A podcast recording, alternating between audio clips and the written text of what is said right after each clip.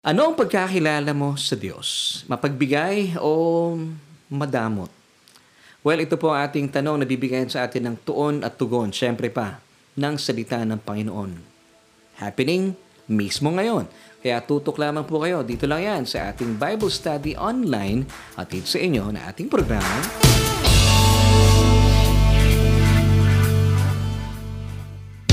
Hello, kumusta po kayo? I'm so glad that you are able to join me once again. Dito po yan sa ating programa kung saan ay naghahatid ng tuon at tugon sa ating bawat tanong. And uh, of course, this is Solution with Laverne Duhot and that's me. Ako po inyong kasama at patuloy na makakasama mula ngayon hanggang mamaya upang bigyan po natin ng tuon at tugon ang ating bagong tanong. Ngayon pong araw pong ito at uh, mapagyaman po ang ating puso sa nananaga na kapahayagan mismo ng salita ng Panginoon. Pero bago po tayo magtuloy-tuloy sa ating mga pag-uusapan at pag-aaralan, gusto ko munang batiin. Yes, ang ating po mga kababayan sa labas ng Pilipinas, good, uh, good morning, good afternoon, and good evening.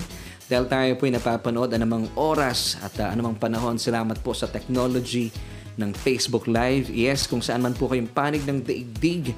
Thank you for joining me once again at uh, hindi po natin kakaligtaan ang ating po mga kababayan sa buong Pilipinas at sa buong Mega Manila. Isang uh, mabiyayang uh, gabi po sa ating lahat because tayo po ay napapanood Philippine Standard Time every night at 7.30 via Facebook Live. And uh, of course, kung kayo po ay patuloy po namin nakakasama, you are watching via Facebook Live, please don't forget to like and follow us sa ating Facebook page. And uh, if ever kayo po ay kasama natin at nanonood via our YouTube channel, please, kung hindi pa po kayo nagsusubscribe, consider subscribing and please don't forget to hit that notification bell para you won't never miss an episode nang sa ganyan sama-sama po tayo at sabay-sabay po tayong nag-aaral at natututo kahit man lang sa loob ng ilang minuto. At uh, muli po, maraming maraming salamat for joining me.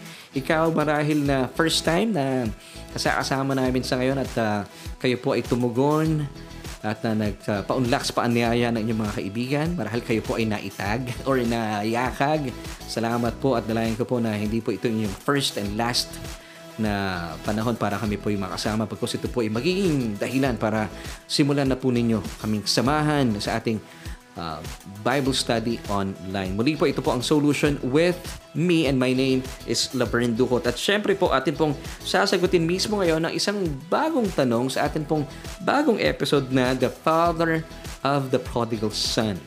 At meron po tayong bagong tanong na bibigyan po sa atin ng tugon mismo ng mayaman at nananaga na kapahayagan ng salita ng Panginoon. So muli po, ito yung ating tanong at naisin din po namin makarinig at makakuha po ng tugon po mula sa inyo.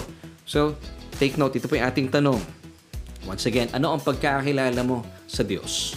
Siya ba ay mapagbigay o madamot? Ano po sa inyong palagay? So, ibigay po sa amin ang inyong mga damdamin, kuro-kuro, at uh, inyo pong uh, nais pong ipabatid at i- ipahatid po sa amin ang inyong tugon. Eh. Ilagay lamang po sa ating comment section kung ano po inyong uh, palapalagay. Kung ang Diyos po ba ay mapagbigay o madamot. At uh, minsan pa ito nga po ang solution with me. And my name is Laverne Ducot at excited na po ako pag-usapan na po natin. At simulan na po natin ang ating mga pagtalakay. Dito yan sa ating Bible Study online.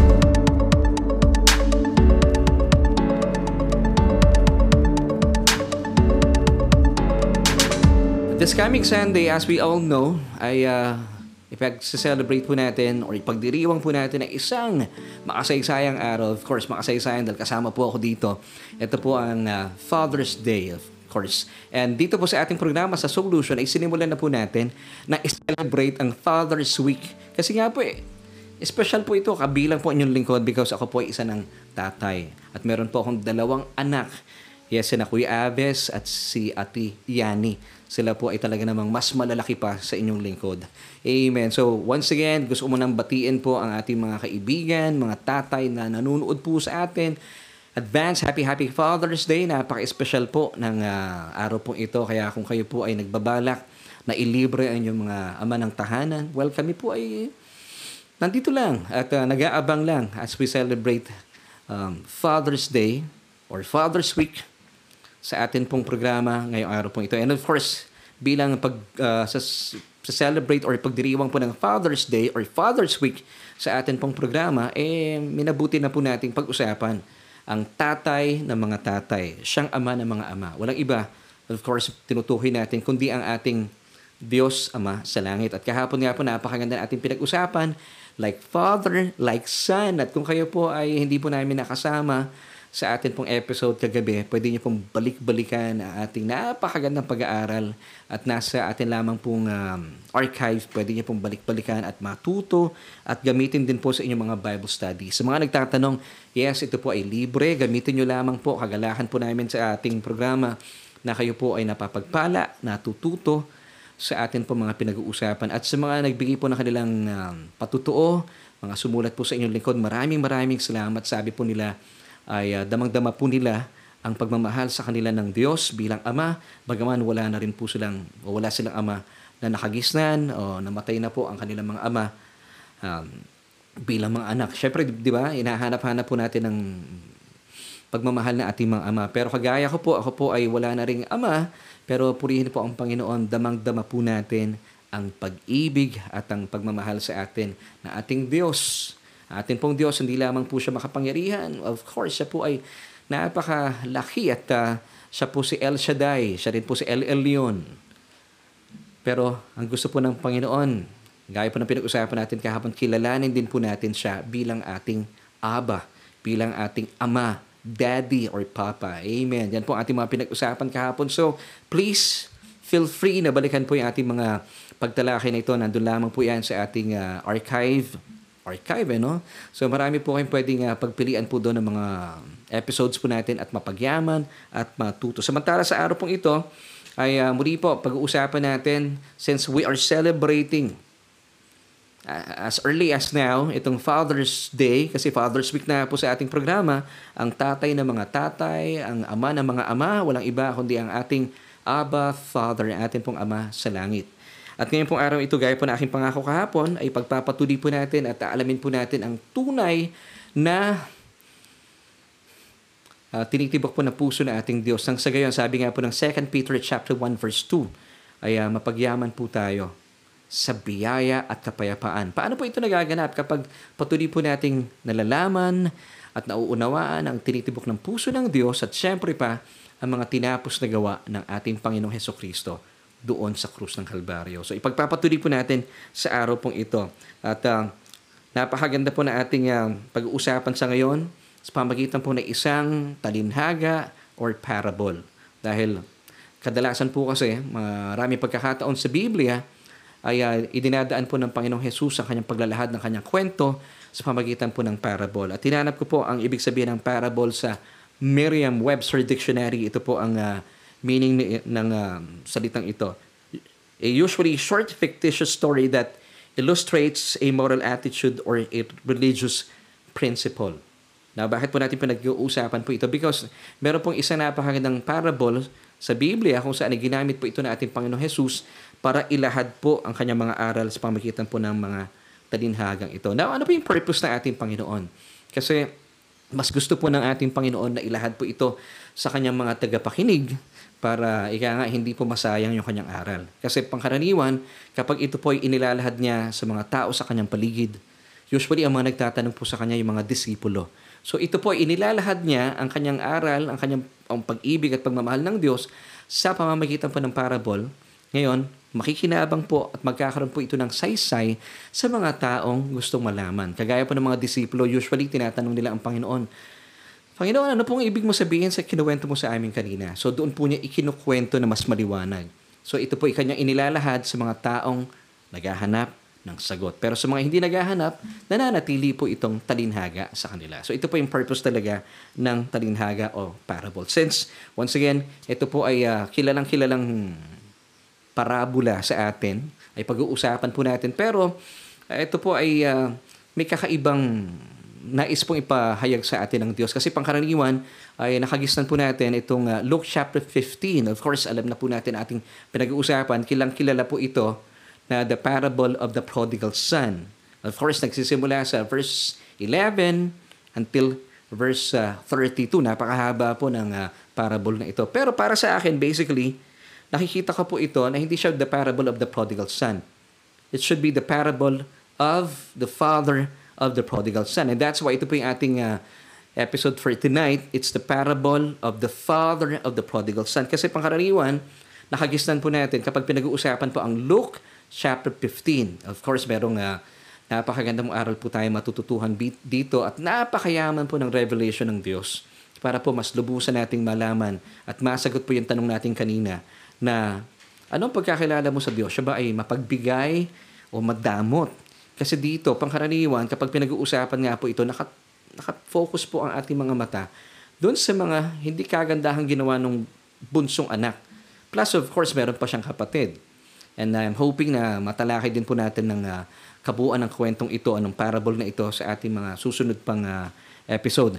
Pero sa oras pong ito, sa ating pong pag-aaral, gusto ko pang bigyan ng tuon at pansin yung mga kamanghamanghang ginawa nung ama nitong alibughang anak sa ating parable. Kaya po ang title po natin, The Parable of the Prodigal Son. Gusto ko po bigyan natin ng tuon. Nasa kanya po ilagay natin ang spotlight at talagang mamamangha po kayo. Kasi akala ko po nung araw, alam ko na ang kwentong ito pero ang dami pa pong talagang kapahayagan na talagang mai-in love po kayo sa Diyos. Because ang kwento pong ito yung uh, Ama, it typifies our Heavenly Father. Sino po dito yung alibughang anak ko, yung prodigal son. Of course, tayo po ito. At makita po natin kung, uh, kung ano po yung mga ginawang kamangha-mangha ng ama sa kwento. Yung ama ng alibughang anak. So dito, magkakaroon po ng kakaibang twist ng ating pag-uusapan. So manatili po kayong nakatutok at tinisigurado ko po sa inyo sa biyaya po ng, ng, uh, ng Diyos. Ay mapapagyaman po tayo ang ating kaluluwa at sobrang mai-in po tayo. Amen sa Diyos na unang nagmahal po sa atin. Now, bilang pagsisimula, hinanap ko po rin sa diksyonaryo, ano ibig sabihin ng prodigal? At ito po ang ilan sa mga lumabas na mga kahulugan nito. Prodigal, carelessly and foolishly spending money, time, etc. Isa pang uh, kahulugan po nito, characterized by profuse or wasteful expenditure. Number three, recklessly spendthrift. Number four, yielding abundantly. Number five, one who spends or gives lavishly and foolishly. Ito pong ilan sa mga ibinigay po sa akin kahulugan ng uh, Merriam-Webster Dictionary. So, in other words, sa Tagalog, ito po ay paglulustay ng walang kapararahan. Nagwaldas ng walang kapararahan. Nagwaldas ng walang saysay. O nagsayang ng pera. Yun po ang ibig sabihin po nito. Yun po ang nangyari sa alibughang anak. At alam kong alam na alam po natin ang istoryang ito. So nagsimula po, gaya ng sinabi ko kanina, nagsimula po ang kwentong ito in verses 11 until 32 po. Ganito kahaba yung uh, parable na ito pero ihimay-himayin po natin. And I'm hoping na ito po ay makover po natin. Well, kung hindi po natin kakayanin sa ngayon, meron pa naman tayong next week. Kasi po sobrang yaman po ng, uh, ng uh, parabolang ito. At uh, kayo po ay talagang mamamangha sa ama ng alibughang anak na ito. So simulan na po natin ating pag-aaral. Kung meron po kayong Biblia, sabayan niyo po sa ating pagbasa. Simulan po natin sa Luke chapter 15, verses 11 till 12. Then Jesus said, A certain man had two sons, and the younger of them said to his father, Father, give me the portion of goods that falls to me. Alam niyo po, napakasama po at napaka hindi katanggap-tanggap po ang ginawa po ng bunsong anak na ito. Sobrang mali dahil mula po sa tagpong ito, sa kaugalian po ng mga Hudyo, hindi po katanggap-tanggap talaga ang kanyang ginawa. Hinihingi na po niya ang kanyang mana, bagaman buhay pa po ang kanyang tatay. Ngayon, ano pong implikasyon po nito? Ibig sabihin, kung hinihingi mo na ang mana mo sa iyong ama, bagaman siya po ibuhay pa, as if you are telling your father, mamatay na po kayo. Napakasama po ng ginawa ng batang ito. Dahil sa kagustuhan po niyang mamuhay at uh, Gamitin po ang kanyang pera base po sa kanyang naising pamumuhay. Sabi niya, gusto ko na pong kunin ang aking mana. So once again, sa kultura po ng mga Hudyo, ito po ay napakasama, napakamali at hindi po katanggap-tanggap. As if he was telling his father, mamatay ka na. Alam ko po kahit din po sa atin, di ba, mga Pilipino, hindi po ito napakagandang gagawin ng isang kagaya po natin. Hindi po ito marapat. So dito pa basahin natin kung ano po ang ginawa po ng mabuting ama na ito ng bunsong anak. Bagaman meron po siyang ginawang hindi katanggap-tanggap at napakasama, napakamali, ano po ang ginawa ng kanyang ama. Basahin po natin Luke chapter 15 and this time verse 12b. Yung uh, uh, hulihang bahagi po ng uh, verse 12. So the father divided to them his livelihood. Take note that to them, not just to him. Hindi lamang po sa bunsong anak. Because ito po ay inihati na po niya ang kanyang kayamanan uh, sa kanyang dalawang anak. Dahil po napakabuti po ng tatay nito, siya po ay patas. Ibinigay na rin po niya ang uh, mana, ang kanyang livelihood, hindi lamang po sa bunsong anak, bagkos doon po sa panganay na anak. So yung ginawa po ng bunsong anak, mali. Tinanggap po niya yung kanyang mana as if he was telling his dad, mamatay ka na. Eh tinanggap din po ng uh, panganay na anak. Wala po kasi binabanggit dito kung ito po ay kanyang hindi tinanggap pero ay supposed tinanggap po ito ng kanyang panganay na anak. So parehas lamang po sila ng kalagayan. So parang sinasabi rin po ng panganay na anak, oh, sige tatanggapin ko na yan as if patay ka na. Hindi rin po maganda yung ginawa po ng panganay na anak. So dito po nakita natin, napakabuti po ng puso ng amang ito. Siya po ay patas, kaya po hinati na po niya ang kanyang livelihood sa kanyang uh, mga anak. And then, makalipas po na ilang uh, panahon, of course, nalaman po natin sa kwento mula sa verses 13 all the way to the 16th ay uh, namuhi po mag-isa ang bunsong anak at nilustay po niya ang kanyang kayamanan na minana mula sa kanyang ama at uh, makalipas nga po ng mahabang panahon ay naubos na po ang kanyang mana, dulot na rin po ng matinding tagutom sa lupaing kanyang pinuntahan at tinirhan, ay dito na po nagsimula ang kanyang paghihirap. Of course, wala na po siyang kayamanan, ubos na. At uh, kinailangan po niyang mamasukan sa isang babuyan. Ngayon, sa sobrang hirap po ng kanyang buhay, Even po yung kinakain ng kanyang mga inaalaga ang baboy ay dahil sa sobrang gutom ay pinapatulan na rin po niya ito. So hindi na niya nakikitang madumi. Ang importante makakain ako. 'Di ba? Ganun po ang tao. Basta mabuhay, makakain. So ito po ang naranasan po ng batang ito. At uh, basahin po natin in verse 16 naman po tayo. And he would gladly have filled his stomach with the pods that the swine ate and no one gave him anything. Kasi wala po nagbibigay sa kanya ng uh, anumang bagay So pinatulan na po niya ang pagkain po ng mga baboy. Sabi niya, eh, talo-talo na to sa sikmura. Kinakailangan ko mabuhay. At na kapag isip-isip po siya, napagtanto niya na ang kanya po mga kasambahay nila doon sa tahanan ng kanyang ama ay hindi ho kinukulang o kinakapos sa pagkain. Ayon sa verse 17, basahin po natin. But when he came to himself, he said, How many of my father's hired servants have bread enough and to spare? and I perish with hunger. So napag-isip-isip po niya, ito po yung ibig sabihin na he came to himself. Ito po yung kanya napagtanto. Sandali lang. Nag, nagtitiis ako sa pagkain dito ng uh, kaning baboy samantala yung mga alila na aking ama doon ay nananagana sila at hindi sila kinukulang ng pagkain. Samantalang ako dito ay talaga namang walang makain. At dahil sa wala akong makain, walang magbigay sa akin ng anumang bagay, kinakain ko na rin itong pagkain ng uh, aking mga inaalaga ang baboy. So ito po yung kanyang napagtanto. So wala pong binabanggit dito na nagkaroon po siya ng pagsisisi. Uulitin ko po ah, kasi pangkaraniwan kapag pinag-uusapan po yung verse na ito, sinasabi ng maraming tagapagturo, kanya pong napag-isip-isip, siya po ay nagkaroon ng pagsisisi. Take note, wala pong repentance na nangyari po dito He came to himself, naisip niya bigla, sandali lang, muli po ah, ginugutom ako dito na aking kalagayan. Pero yung aking, yung, yung aking ama doon sa kanyang tahanan, talagang galante siya sa kanyang mga alila. At ang kanyang mga alila, ang kanyang mga kasambahay ay nananagana sa pagkain. Hindi sila kinukulang. Samantalang ako gutom na gutom. So ito po yung kanyang napagtanto sa kanyang isipan. Gusto ko lamang pong linawin. So, alam po niyang mabuti ang kanyang ama. Alam po niyang napakatapat na kanyang ama, napakapatas. Bakit? Kasi po, mismo siya, alam niya sa kanyang sarili, ang mga alila po ng kanyang ama ay hindi ko kinukulang at kinakapos sa pagkain because ay nananagana pa sila. Di ba sabi nung talata kanina, basahin po natin once again, verse 17 ng Luke chapter 15. But when he came to himself, he said, How many of my father's hired servants have bread enough and to spare. So marami pang sumusobra talaga. Samantalang ako dito, gutom na gutom. Question, what made him decide to go back to his father? Well, basically, alam po natin ang sagot. His father's goodness. Alam po niya na mabuti ang kanyang ama. Kaya na pag-isip-isip niya, pwede kong i-considera na magbalik sa tahanan ng aking ama. Plus, of course, hindi po natatapos dito. Kasi na pag-isip-isip po niya ay uh, sa bahay ng kanyang ama, ang kanilang mga alila, eh nananagana sa pagkain. So wala pong binabanggit dito na siya po ay nagsisi. Hindi po siya nagbalak na bumalik sa kanilang tahanan dahil mahal po niya ang kanyang ama. Wala pong ganun. Wala po tayong mababasa. So dito po alam po niya, kaya po siya nagdesisyon na bumalik sa kanilang tahanan ay dahil po, hindi po dahil sa puso, dahil po sa tiyan. Wala po siyang pagmamahal sa kanyang ama. Wala po kayo mababasang ganun. At wala pong pagsisisi na nangyari.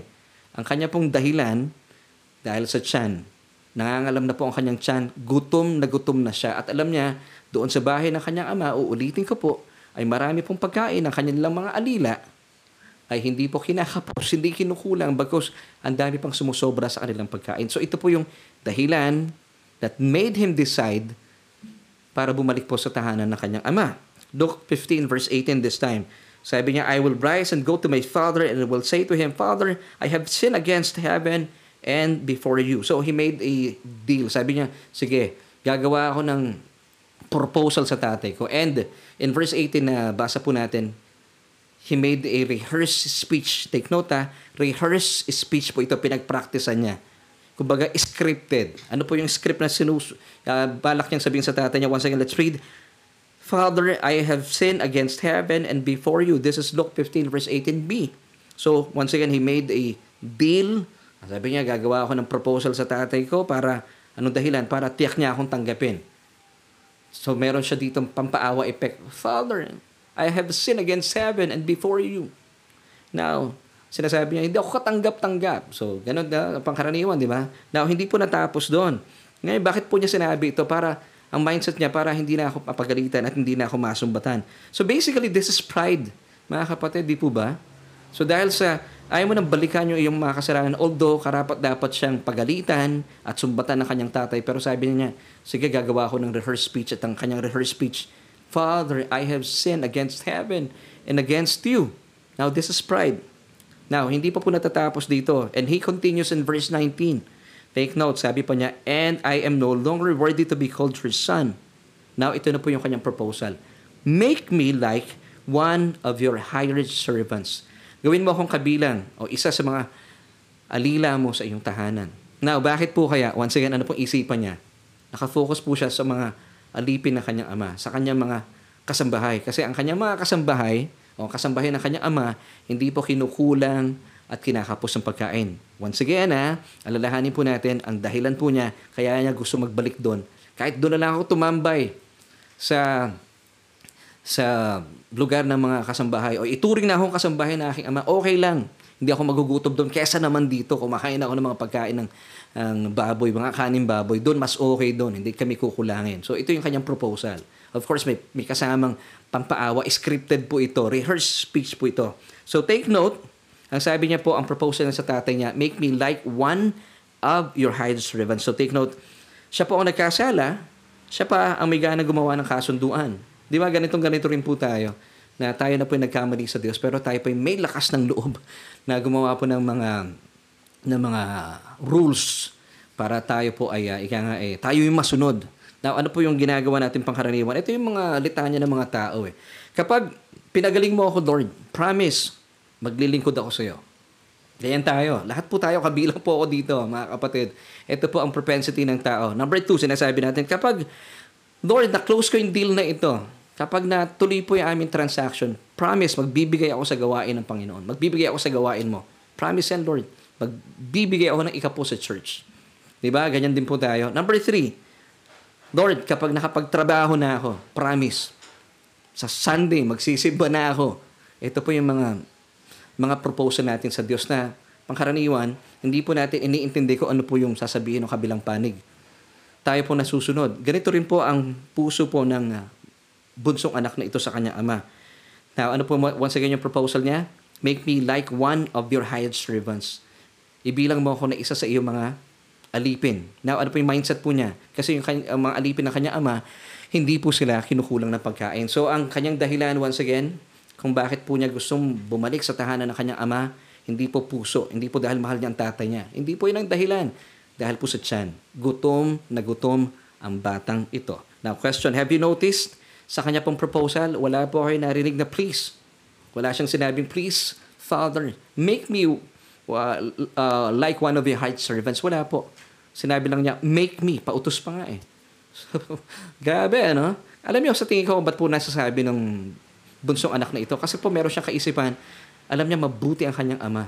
Patas ang kanyang ama, hindi siya hihindian. Although, meron siyang pride. So, sige, gawin na po natin ito, sabi niya. Eh, ito yung aking proposal para quits na tayo. Wala nang magagalit, hindi mo na ako susumbatan.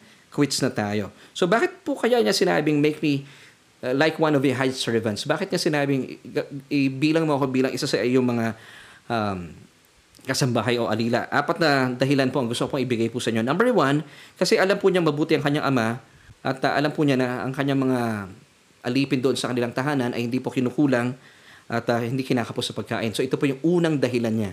Number two, dahil din po ang kanyang pride, talaga namang nag-uumapaw ang kanyang pride dahil alam po niya kapag sinabi niya po ito, na sadyang hindi siya karapat dapat. At sinabi naman niya talaga, di ba? Father, I have sinned against heaven and against you. Pero sa totoo lang, pride po ito. Uh, para, sige, pagbabayaran ko yung kasalanan ko, pero para wala na akong marinig po sa inyo. Number three, sinabi niya po ito dahil alam niya karapat dapat siyang pagalitan at sumbatan. Pero para wala na usapan, okay, aangkinin ko na. Pero ito yung proposal ko nga eh. Gawin mo na lang ako, Ama, na isa sa iyong mga alipin o alila sa iyong tahanan. And number four, para quits na tayo. Dad, di ba? Marami akong pagkukulang sa'yo. Eh di alipinin mo ako para wala ka nang masabi. Quits na tayo. Pero alam nyo mga kapatid, ito po ay pride.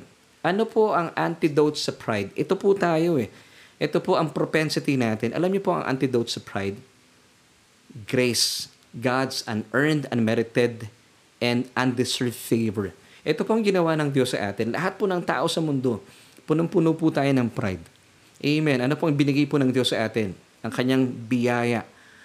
Sino po ang kanyang biyaya? Jesus Himself ang kanya pong bugtong na anak. At ito po ang tumunaw ng ating mga pride. Amen. So tuloy po natin ating mga pinag-uusapan.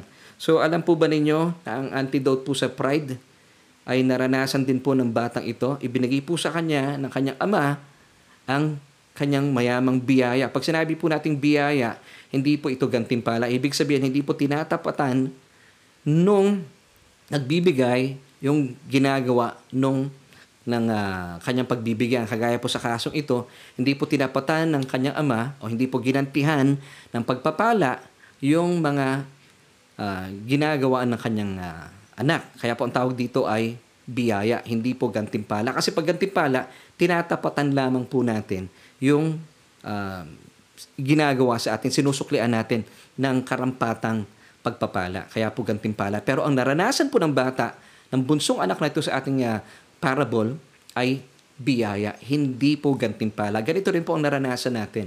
Bagaman tayo po ay napakaraming rules and regulations, napakaraming nating proposal sa Diyos, bagaman tayo na po ay nagkasala, tayo po ay may ganang gumawa po ng ating kasunduan, pero hindi po niya tayo ginantimpalaan higit pa po sa gantimpala ang ibinigay niya sa atin, biyaya.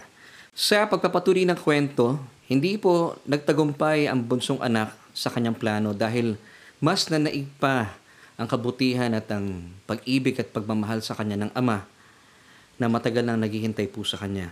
Bagaman malinaw po na may mga hidden agenda ang anak na ito kung bakit po siya babalik sa kanilang tahanan. Of course, gaya po ng pinag-usapan natin kanina, hindi po dahil sa mahal niya ang kanyang ama, wala pong kinalaman sa kanyang puso, may kinalaman sa kanyang tiyan. So ito yung dahilan niya.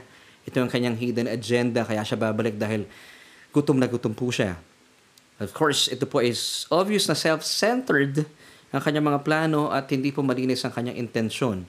Pero grabe, napakabuti po ng kanyang ama. Sa kabila po nito, hindi po ito alintana o hindi po ito sadyang pinansin ng kanyang ama. Wala po ito sa kanya. Ano man po ang kanyang mga hidden agenda, kanyang uh, makasariling pagnanasa o dahilan at uh, mga maling intensyon kung bakit po siya magbabalik na kanilang tahanan. Hindi po ito binigyang pansin ng kanyang ama. Ganito rin po tayo sa ating Diyos Ama, sa ating makaryos na Aba, sa ating ah, matuwain o masayahing Ama sa langit. Bagaman, meron din po tayo mga hidden agenda, di ba? Kung bakit po tayo lumapit sa Diyos. Pakatandaan po natin, tayo po ang uh, ah, kumbaga ang tao po ay lumalapit na sa Diyos kapag walang-wala na po tayo. Wala po akong kilalang tao at wala po talagang ah, ni isang matuwid o mabuti ayon po sa Biblia na siya po ang mauunang lalapit sa Diyos dahil siya po ay ah, talaga namang napakabuti. Hindi po, ang Diyos po ay matagal nang naghihintay sa atin noon pa man. Gaya po ng ah, parable na ating pinag-uusapan, yung anak bago siya pumunta sa kanyang ama, nandun na, nakatayo ng ama, nakatingin na sa malayo at siya po ay matagal nang inaabangan. Ganito rin po tayo, bagaman meron po tayong mga hidden agenda kung bakit tayo lumalapit sa Diyos. Napaka self-centered po ng ating mga balahin sa sa buhay kung bakit tayo lumalapit sa Diyos at meron tayong hindi marinis sa intensyon.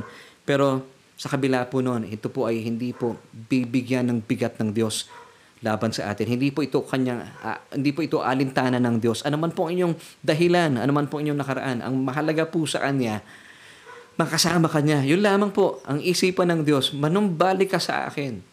Sabi nga po ng 2 uh, Corinthians chapter 5 verse 19, that is that God was in Christ reconciling the world to Himself. Yun lamang po ang kanyang pakay at layunin. Manumbalik ka lang sa Kanya. Wala na pong problema sa Diyos.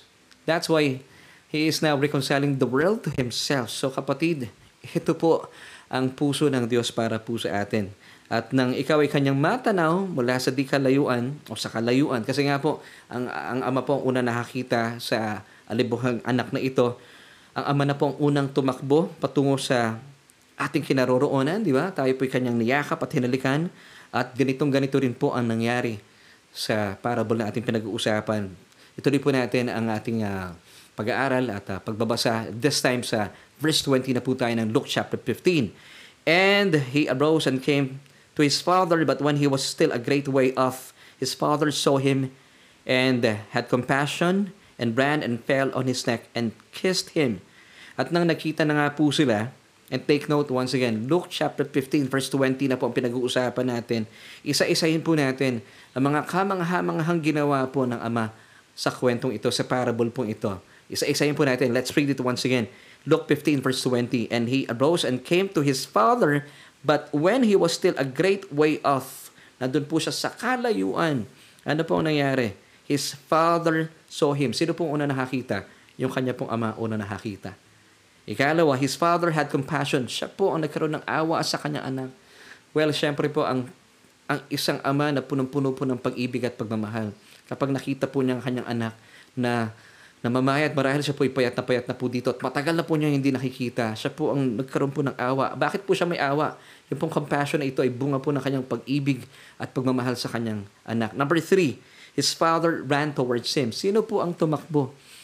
Ang kanya pong ama ang tumakbo po dito. Well, sa kultura po ng mga Hudyo, hindi po ito ginagawa ng mga amang Hudyo because ito po ay kawalan po ng nababawasan po yung kanilang pagiging tatay, pagiging elderly sa kanila pong kultura. Pero ito po ay uh, hindi po alintana ng ama. Siya po ang tumakbo patungo po sa kinaroroonan ng kanyang anak. And of course, his father embraced and kissed him.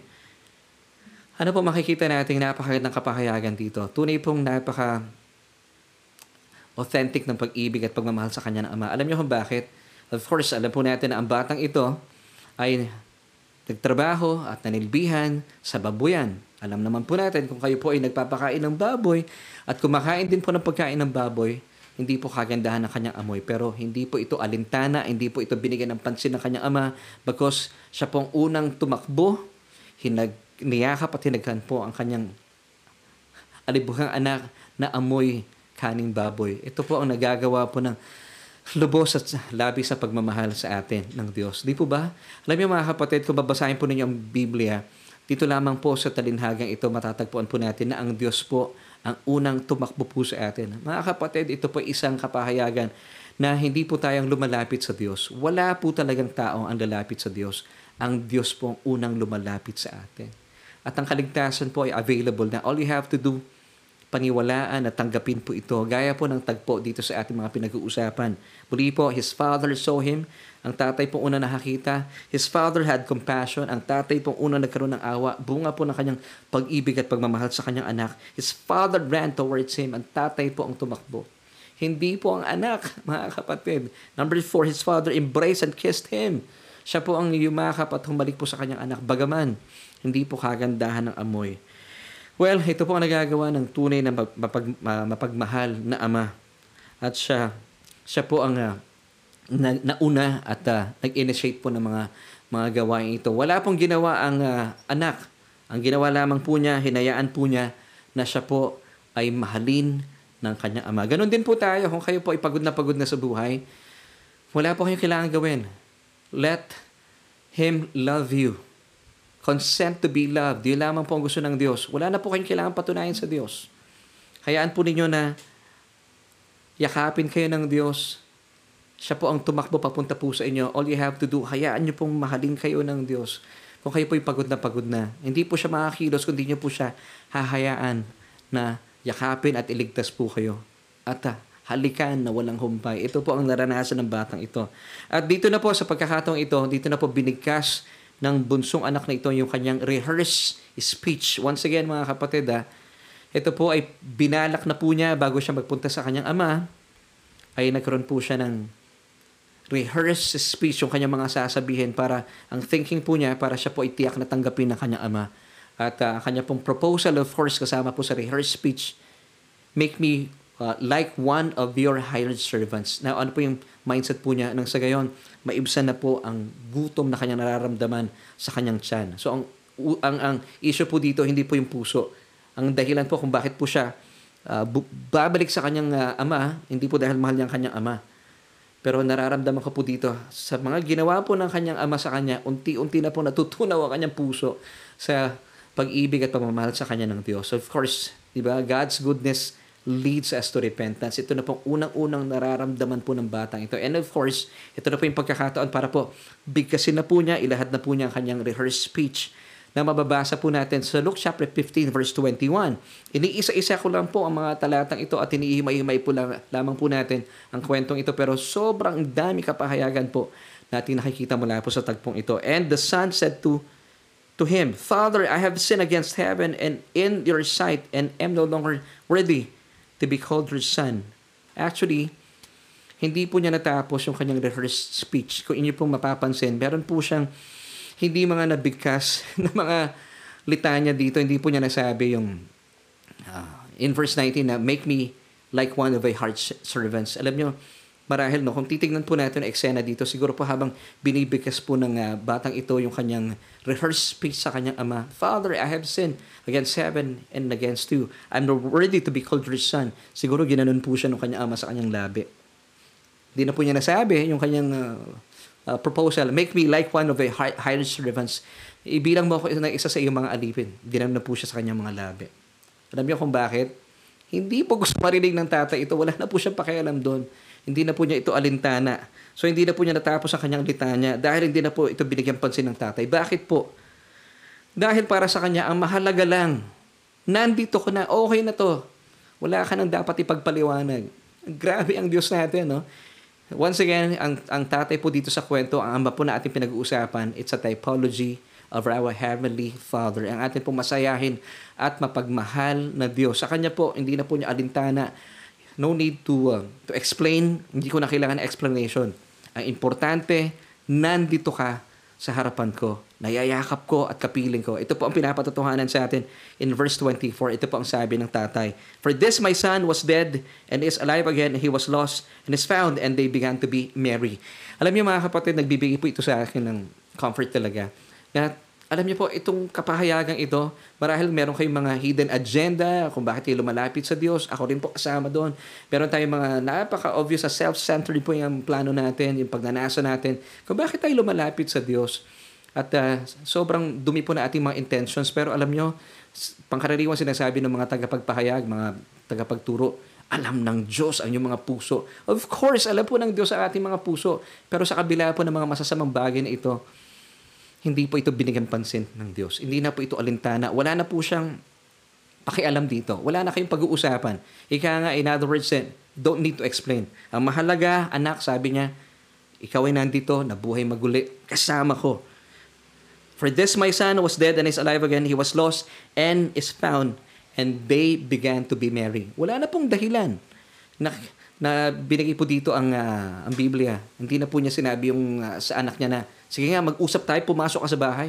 Sobrang mga pinaggagawa mo. Ngayon, bago kita patawarin, ito muna gawin mo. Wala na pong conditions.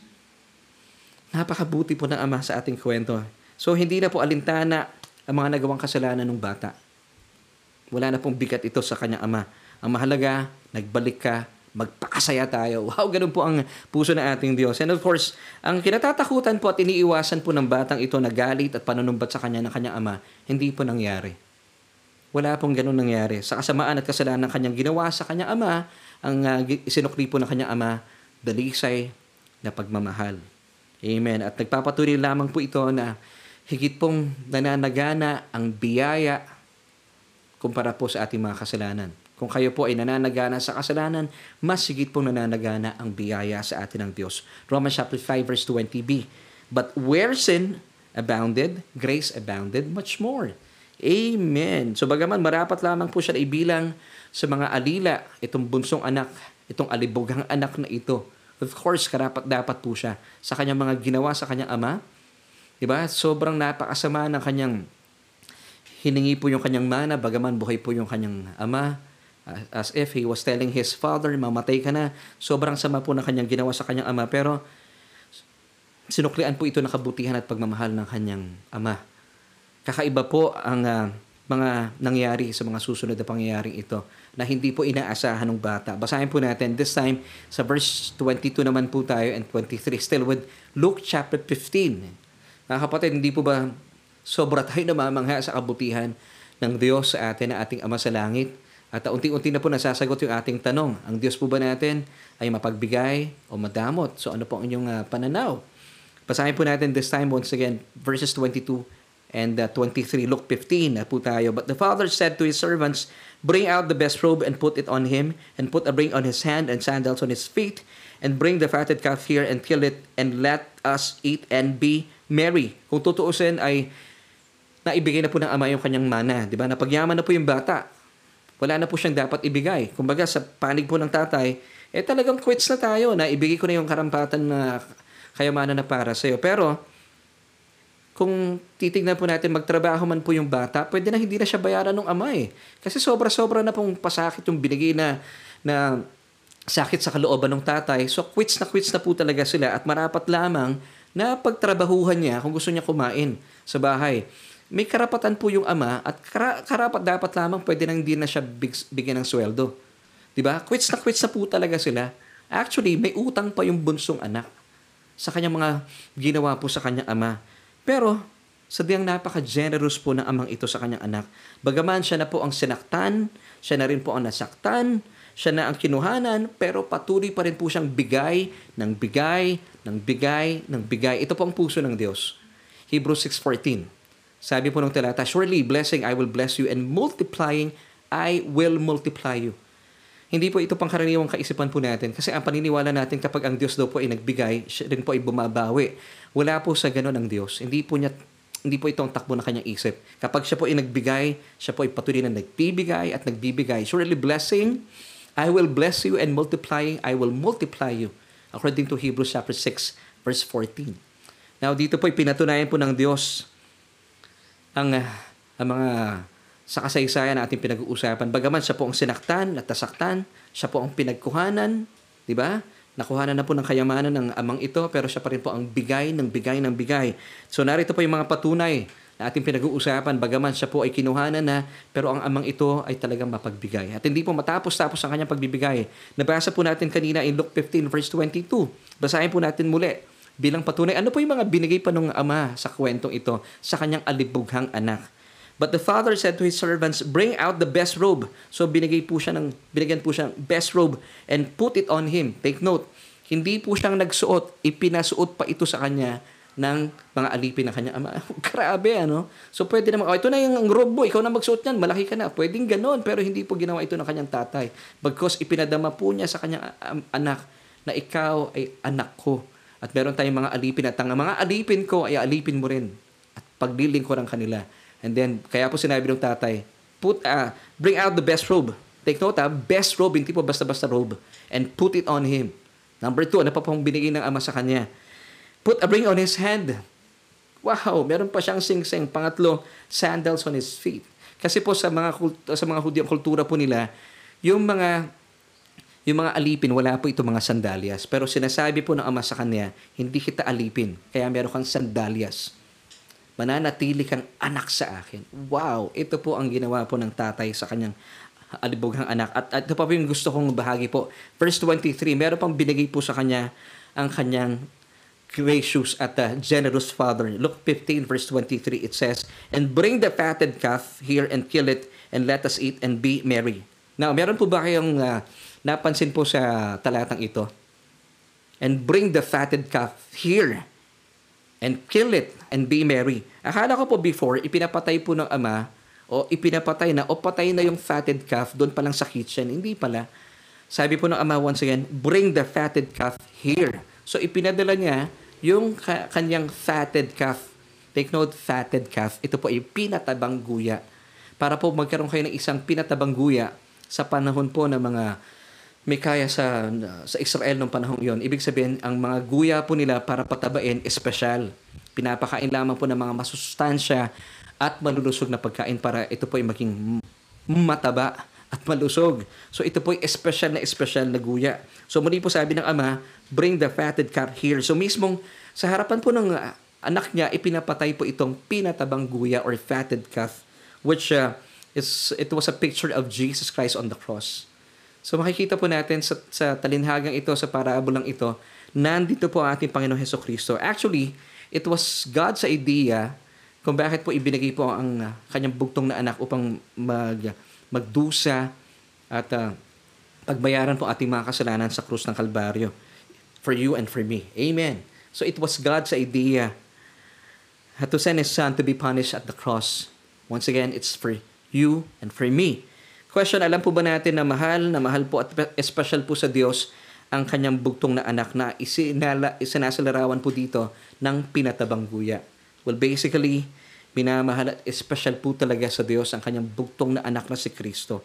Dahil pag sinabi po natin pinataba, gaya po ng sinabi ko kanina, ang guya pong ito ay hindi basta-basta guya.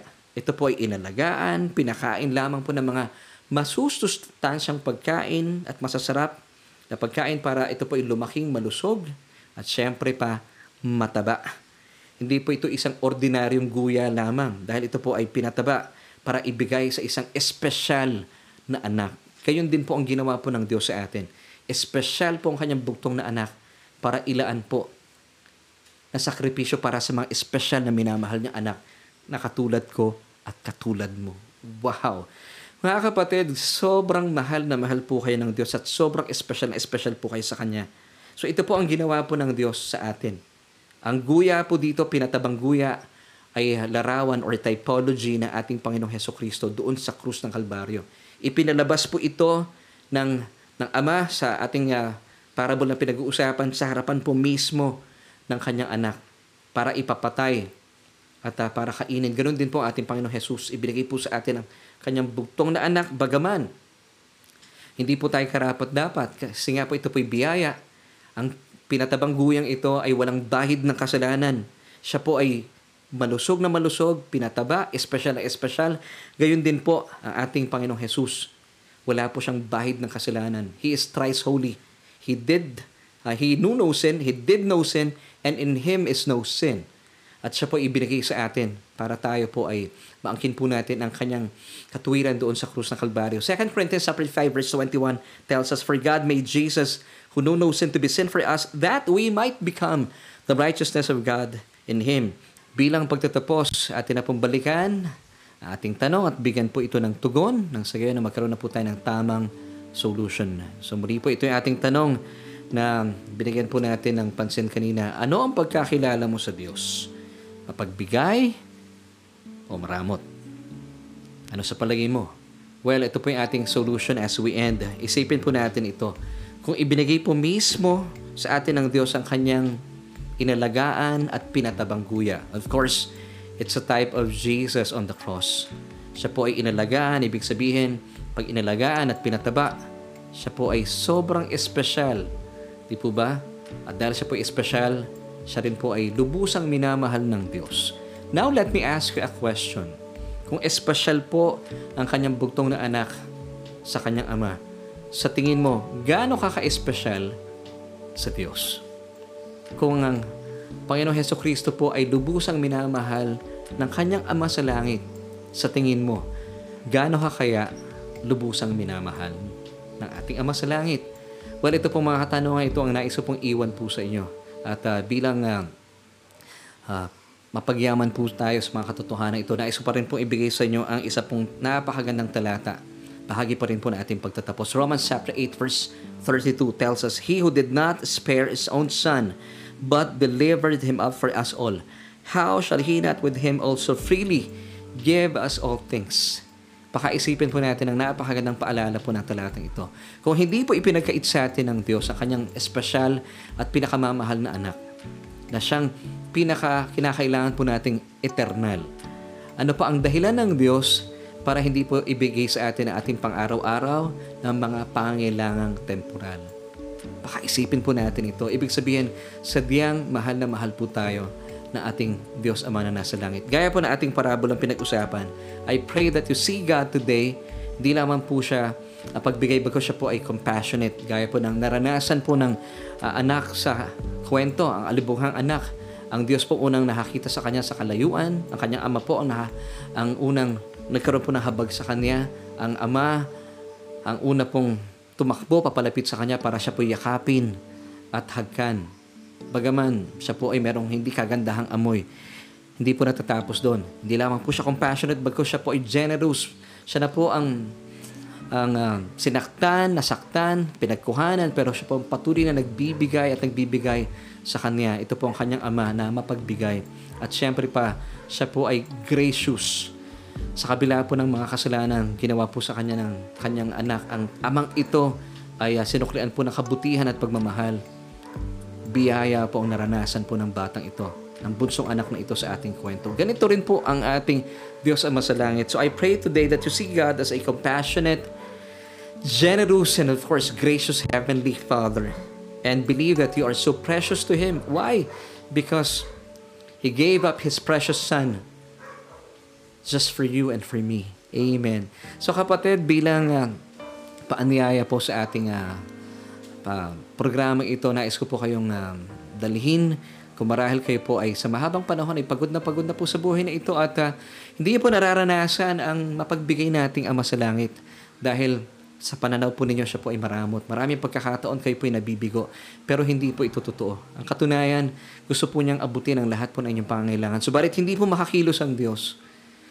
Makakakilos lamang po siya kung siya po ay bibigyan nyo ng paraan, at uh, pagkakataon, gaya po ng alibugang anak sa kwento. Hinayaan po niya ang kanyang ama na siya po ay mahalin. Yun lamang po inihintay ng Diyos sa atin. Marahil sa mahabang panahon, patuloy niyo pong pinapatunayan ang inyong mga sarili. Hayaan po natin na mahalin tayo ng Diyos nang sa gayon maranasan niyo po ang kanyang pagdiligtas. So all you have to do ay uh, tanggapin po natin siya. Sabi po ng Romans 10 verse 9 that if we confess with our mouth the Lord Jesus Christ and believe in our hearts that He was raised from the dead, you shall be saved. So all you have to do, mga kapatid, kung gusto niyo pong matagpuan ang kapahingahan at maranasan po ang uh, kahabagan, ang pagiging mapagbigay ng Diyos, ang kanyang biyaya, consent to be loved. Hayaan po ninyo na mahalin kayo ng Diyos. At ay ihayag po ng inyong mga labi, tanggapin po natin siya bilang iyong Panginoon na tagapagligtas, ang kanyang bugtong na anak na si Kristo at maranasan po natin ang puso ng Diyos para sa inyong buhay. Pwede po ba yon? Sige po, sandan niyo po yung aking mga bibigkasing panalangin at ang kinindin niyo po ito bilang inyong sariling panalangin. Sabihin niyo po ang mga salitang ito. Panginoong Jesus, kinikilala ko po na ako isang makasalanan at nangangailangan na isang tagapagligtas. Kinikilala ko po na hiwalay po sa inyo, sadyang wala po ako magagawa. Kaya naman simula po sa oras po ito at sa araw po ito, ikaw na aking Panginoon, ikaw na aking tagapagligtas. At naniniwala po ako na lahat po na aking mga kasalanan ay uh, pinawi mo na doon sa krus ng Kalbaryo. At dahil dito, inaangking ko po ang iyong kaloob na buhay na walang hanggan. Salamat din po na tiyak ako na ang aking pangalan ay nakasulat na sa aklat ng buhay. Amen. Kung kayo po ay nanalangin ng panalangin ito, congratulations. Ito po ang pinaka mainam na pagpapasya na ginawa niyo po sa inyong mga buhay. At sa pagkakataon po ito na iso pong idulog ang ating mga kapatid, kung kayo po ay um, hindi nyo rin po nararanasan ang uh, pagiging mapagbigay ng Diyos, bagaman kayo po isa ng mana ng palataya, kinakailangan lamang po natin magkaroon ng pagbabago ng isipan. At dilayin ko po na mula po sa ating mga pinag-usapan, tinalakay, na napakayamang uh, uh, kwentong ito ng uh, talinhaga mula po mismo sa bibig at labi ng ating Panginoon Heso Kristo, nabuksan po ating kaluluwa sa napakayamang kapahayagang ito. At ang kinin po natin na inilaan na po sa atin ng Diyos kanyang minamahal, inalagaan at pinatabangguya. Walang iba kundi ating Panginoon Heso Kristo. All you have to do, ang kinin po natin, at pagyamanin po natin ang kayamanan ito sa ating buhay, ang ating Panginoon. Let's pray. Gusto ko po kayo ipanalangin. Aming Ama at uh, Diyos sa mga pangyarihan sa lahat, nais ko pong ilapit sa inyong kapatid na ito. Bagaman siya po isa ng mana ng palataya, pero sa mahabang panahon, siya po ay pagod na pagod na, hindi po niya matagpuan ang mga katuparan, ang mga sagot sa kanyang panalangin dahil po sa meron siyang maling kaisipan patungkol po sa inyo. Marahil sa mahabang panahon, hindi po niya kinikilala na kayo po'y mapagbigay bagkos isang Diyos na maramot. Pero sa araw pong ito, mula po sa aming mga pinag-usapan, dalayan ko po na nabuksan po ang kanyang isipan mula po sa ah, napakayamang kapahayagan na inilaan mo sa amin mula po sa mga tagpo sa Luke chapter 15 verses uh, 11 until 24. Mula po dito natagpuan po namin na kayo po ay isang Diyos Ama na punong-puno ng kahabagan, isang ama na punong-puno po ng uh, puso mapagbigay at isang ama na nananagana sa biyaya. At maging dahilan po ito na mabuksan ang aming isipan at kilalanin po kayo sa aming puso na meron kami isang ama na laan ang inyong kahabagan, ang iyong pagbibigay at ang iyong biyaya sa aming buhay. At mula po dito kami po'y mapapalaya mula po ng iyong nananaga ng biyaya. Salamat sa iyo, aming Ama.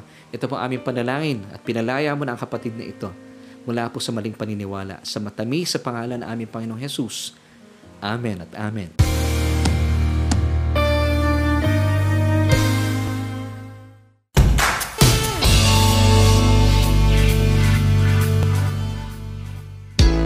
Kapatid, maraming maraming salamat po for joining me sa atin pong programang Solution with, of course, myself and my name is Laverne Ducot. Dalayan ko po na kayo po ay napagpala sa ating mga pinag-usapan, tinalakay, pinag-aralan. Once again, ang atin pong uh, key verses ay uh, patatagpuan sa Luke chapter 15 verses 11 at natapos po tayo sa verse 24. Di pa po natin natatapos at di pa natin nako-cover ang buong uh, parable of the father of the prodigal son. At uh, I pray na sa mga darating na panahon magkaroon pa tayo ng pagkakataon at pag-usapan po natin ito.